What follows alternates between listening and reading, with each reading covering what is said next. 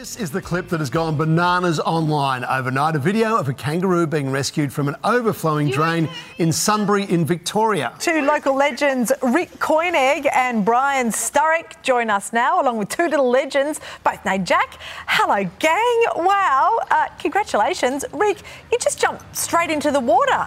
How did you know what to I do? did, yes. Yeah, talk us through it.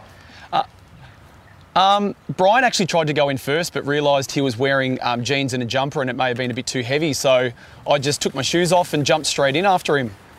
Uh, uh, Brian, you spotted the kangaroo's head bobbing up and down in the water as you walked your dog. Um, the, the root took a few swipes at you there, we saw at the end. Was, was that a bit of a worrying sign? Not very appreciative, the root. Yeah, yeah, he, he was a bit he was a bit angry at me, but no, he, he's all right now. He, he hopped off. He's a, a young male, Rue, I understand. You were there with your border collie, Brinkley. We're just seeing Brinkley come in now. Brinkley looks pretty relaxed uh, about the whole thing. Um, you know, didn't try and go the Rue or was upset when uh, the Rue tried to go you? No, no, she she was just she wanted to go to see what was going on. She wanted to try and follow me in there, I think. Yeah, like the And rest of us. Rick, Yeah, out, she's, she's a pretty relaxed dog. good. Rick, out were you? Uh, obviously, a few roos around the area. Was this something a bit unusual to find one in trouble like this? Yes, definitely. We see them usually in the river um, when it's very, very low, as you may be able to see behind us. But um, I've never seen it this flooded and this fast flowing before.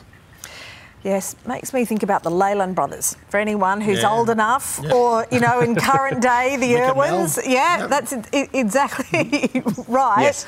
I mean, it must have been pretty hairy, Rick. When you when you look back on it, it, it was not without its danger. I absolutely underestimated the speed and the depth of the water when I started wading in. And I think with my theatrical voice in the background yelling, saying, come on, I actually think it was more um, nerves and, um, and a bit of adrenaline running through me as I was trying to get it out. Yeah. Uh, Rick, just out of interest, would you do it again? Absolutely. Yep. Good on you. Without a, without a second thought. Good. Good Don't- stuff. look at that. Look at it coming. I mean, they just look.